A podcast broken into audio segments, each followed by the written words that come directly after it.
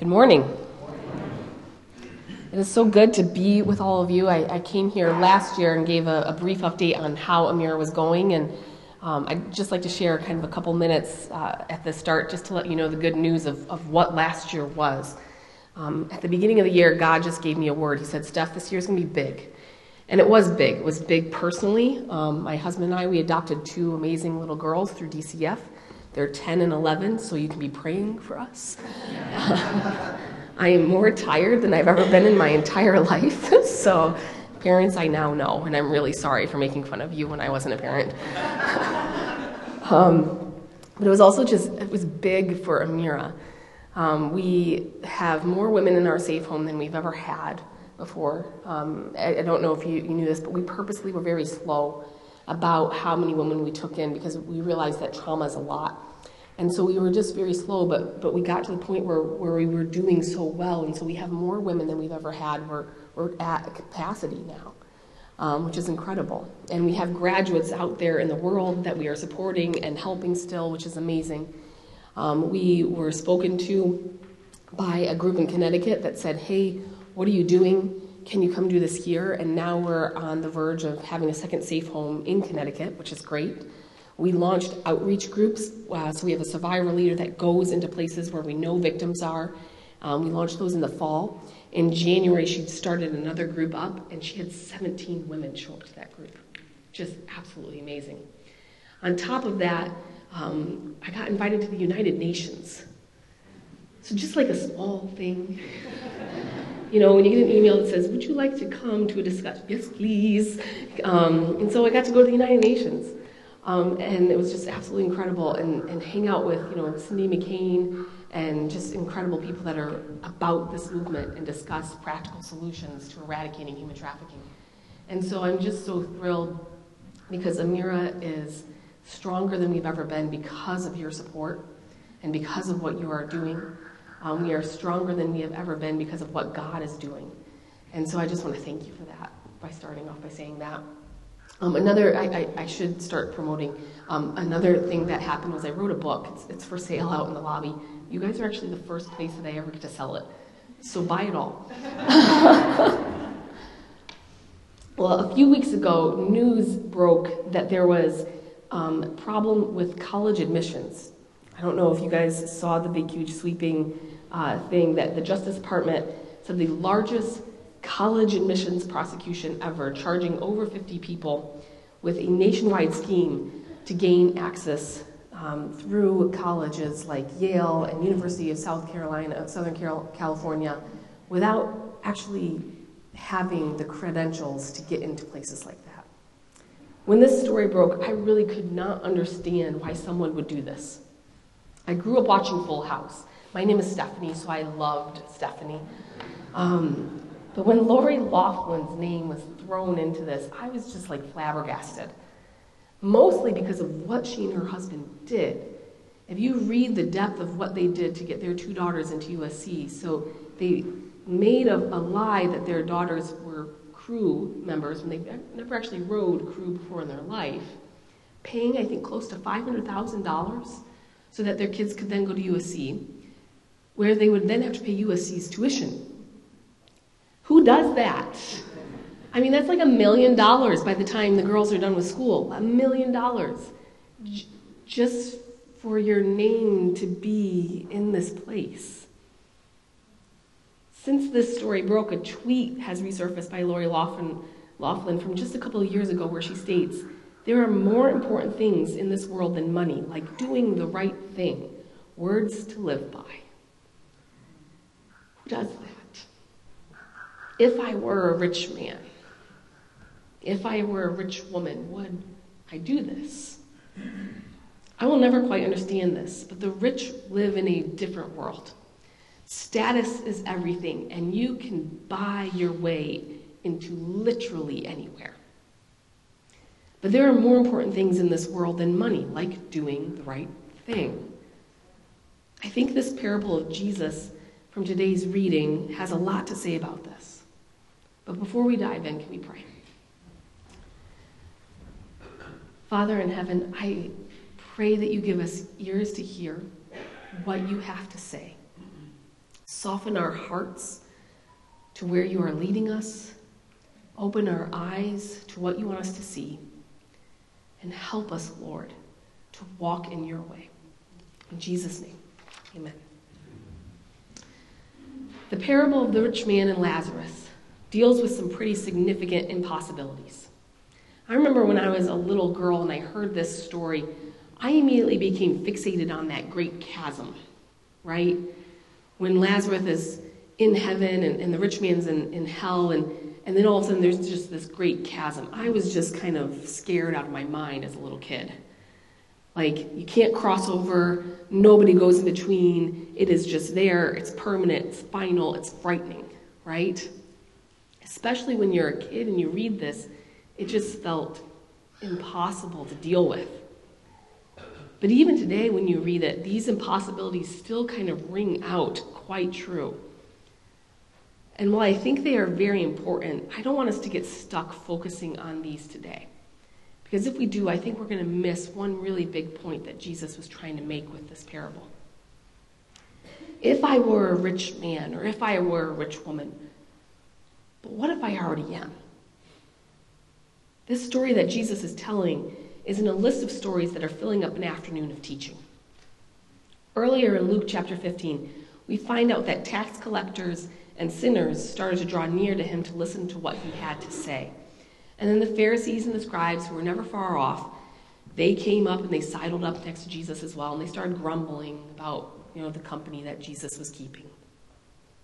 We're reminded by Luke right before this parable in verse 14 that the Pharisees were lovers of money.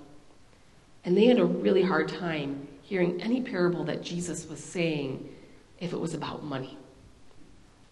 I think the same is true today. If anybody starts talking to us about money, we kind of get really uncomfortable. You know, what do you. No, I'm not going to show you my bank statement. That's not appropriate. Yeah?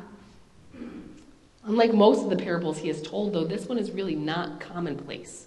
It's not every day that you get to go to hell or get to go to heaven and get to talk to Abraham, and that's not really something that happens, right? It's, it's not the lost coin, it's not finding the one sheep. It's not a story that we can relate to. It talks about death, it talks about afterlife, something that one day all of us will experience, but once it happens, there's a certain finality about that moment. We hear of an unnamed rich man. His wealth is shown through his clothes, the beautiful clothes that he has that are dyed in purple. His home, the gated community where he lives, his food, the feast that he daily receives. And then we hear of a named poor man, Lazarus. In Jesus' day, the contrast would have been immediately seen. The rich man is unnamed, but the poor man at the gate is given a name. Who was supposed to be unimportant is actually quite important in Jesus' mind. This is what he's trying to grasp at here. Lazarus is poor.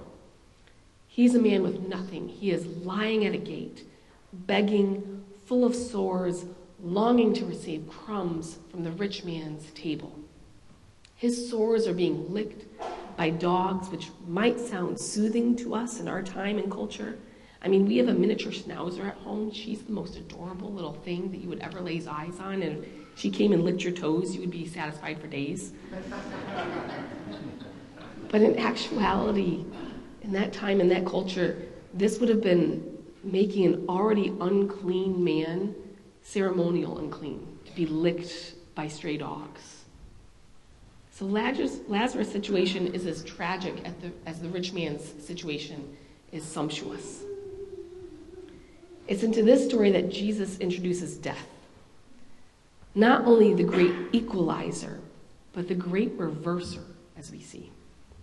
All the agony Lazarus was in on earth, the rich man now has, plus the weight of eternity. The chasm is there. The finality of his plight, judgment has been set. There are a couple of things that I'd like to point out about this part of Jesus' story here. First, the rich man actually knew Lazarus by name. Did you catch that? How often did he see him in his life? How often did he reject the crumbs from his table? How many times did he dismiss him that he knows him by name? The rich man knew Lazarus. He knew of his plight and he did nothing. Second, that even in death, the rich man still thought less of Lazarus. He shows us this in his request to serve him by dipping water onto his tongue to cool it, an act of a slave. Even in torment, his heart is still shown for what it always was on earth an entitled rich man.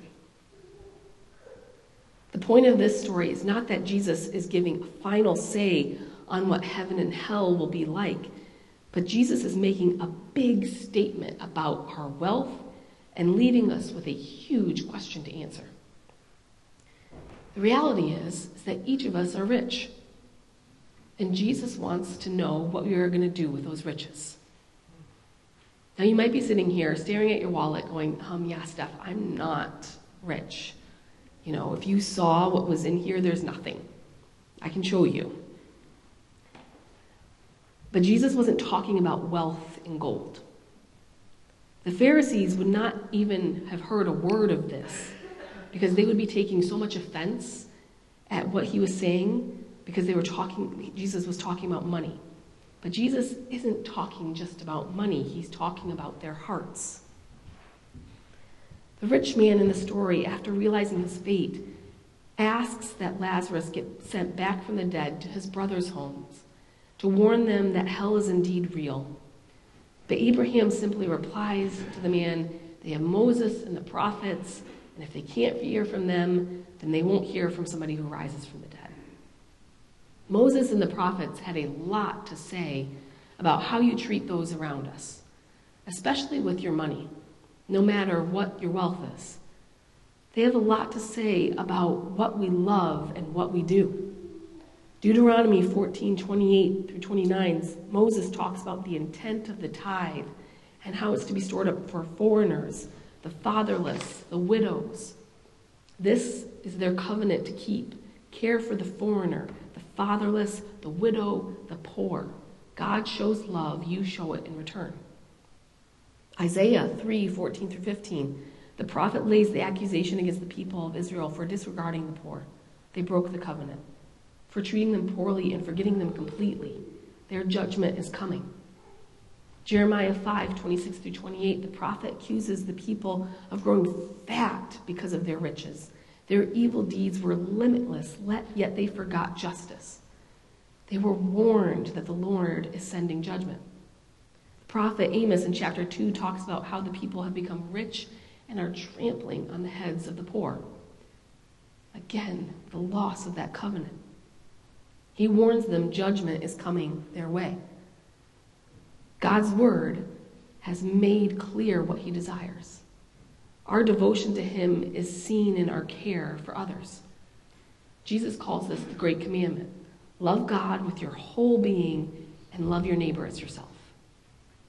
If we desire God, then we will desire to love others wholeheartedly.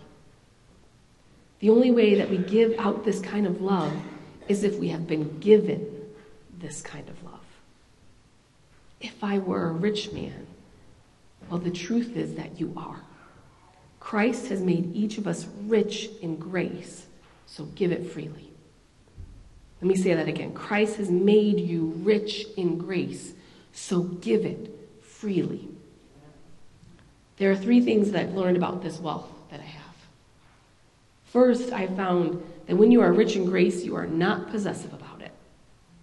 The rich man in this story was in love with his possessions, so much so that he couldn't even give the crumbs away from his table.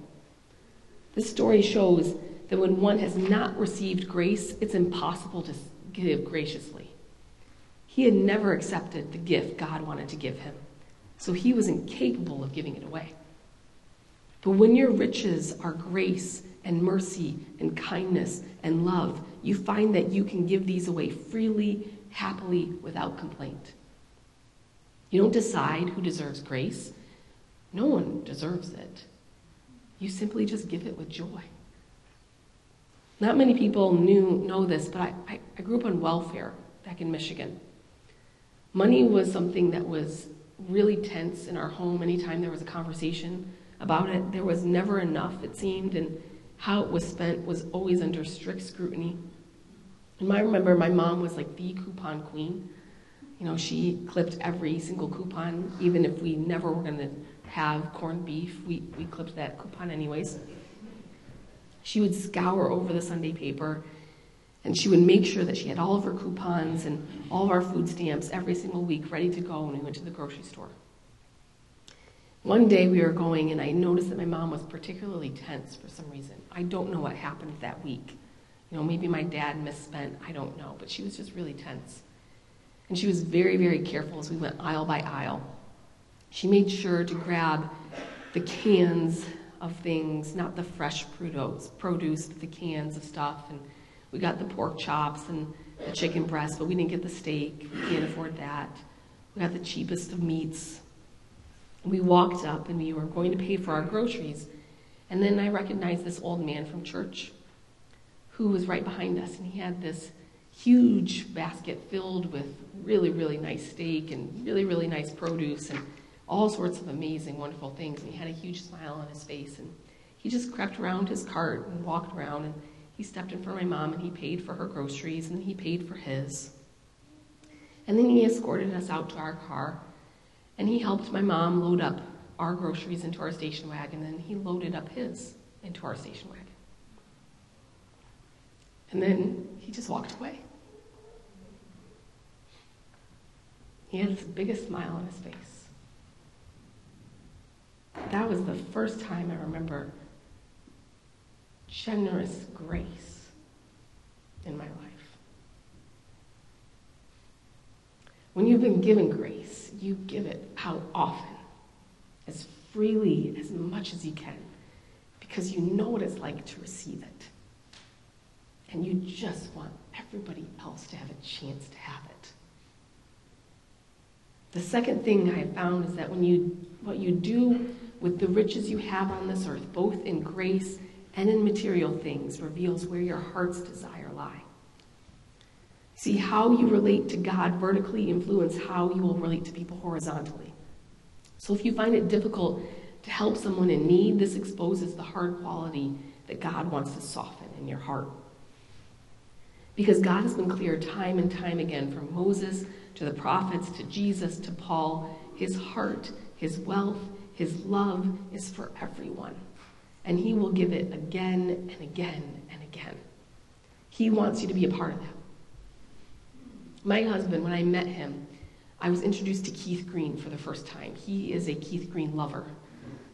And he's super nostalgic about it. Um, so if you ever meet him, he'll cry with you over Keith Green. it's quite funny. Um, if you don't know about Keith Green, he's, he's got one of the most amazing, beautiful voices. He died in a plane crash, but during his time when he was a Christian singer, he realized very quickly he could have accumulated a lot of wealth. He was very, very well known. He was, his record sales were through the roof. He was invited everywhere all the time for concerts.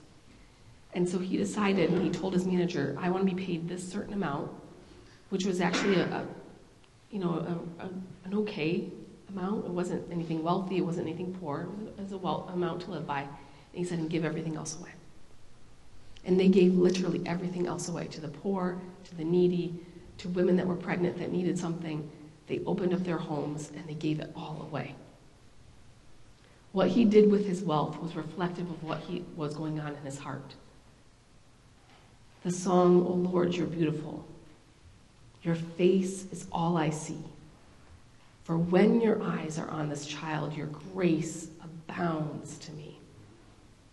I want to take your word and shine it all around, but first help me just to live it, Lord. And when I'm doing well, help me to never seek a crown, for my reward is giving glory to you. Lastly, I found that your heart desires will point you towards what you, what you can expect for eternity. I like to call this the chance to bring pockets of heaven here on earth. When your heart is so enraptured with grace and giving it out as abundantly as it is given to you, you see pockets of heaven here now. You start to catch glimpses of what eternity will be like. I will have never experienced this more than the work I get to do with Amira. It's amazing to offer a woman a clean bed that is hers, a place where she can rest where she can have peace, that she can call this home her own. We had one woman that she had a very long, hard day. It was raining really, really bad. And she was walking home in the rain, and she was so mad because her program clinician had told her on the way out, Hey, remember your umbrella? And she forgot her umbrella. So she, she was slightly cursing the woman underneath her breath as she was walking home in the rain. And, and then it dawned on her, and she started to smile as she walked home in the rain that she had her own bed, her own warm bed to come home to. And so she just started to feel happy in the midst of the pouring cold rain. There's nothing in my life that gives me more joy than giving these women a chance. I often think about the fact that Jesus said, In his Father's house are many mansions, and then he's going to go prepare a place for each of us. Everybody that receives his grace you get a mansion. It's like Oprah, you get a mansion, you get a mansion, you know? Being at Amira is a glimpse of this amazing act of Jesus. We prepare a beautiful room for this woman and wait for her to come receive it. Each night there's a feast waiting for her at a dinner table that she comes home to after a long, hard day. Each day she's offered grace again and again as we wait for her to receive it. A beautiful room is prepared for her, a glimpse of heaven. You know that right now we're working to expand our efforts to Connecticut, and we are currently looking at potential properties, and I kid you not, one of those properties is a mansion. A glimpse of heaven. The rich man missed his chance. Don't miss yours. He missed it. I'm not here to knock the rich and the wealthy, to say that you can't have money. I'm here to say don't miss it. Don't miss the chance to live a life that is giving grace lavishly, lovingly, wholeheartedly. He missed this chance, and that determined everything for him. God is offering grace here and now. Receive it, let it change your life and then let's see the amazing things that are done with His amazing grace in your life.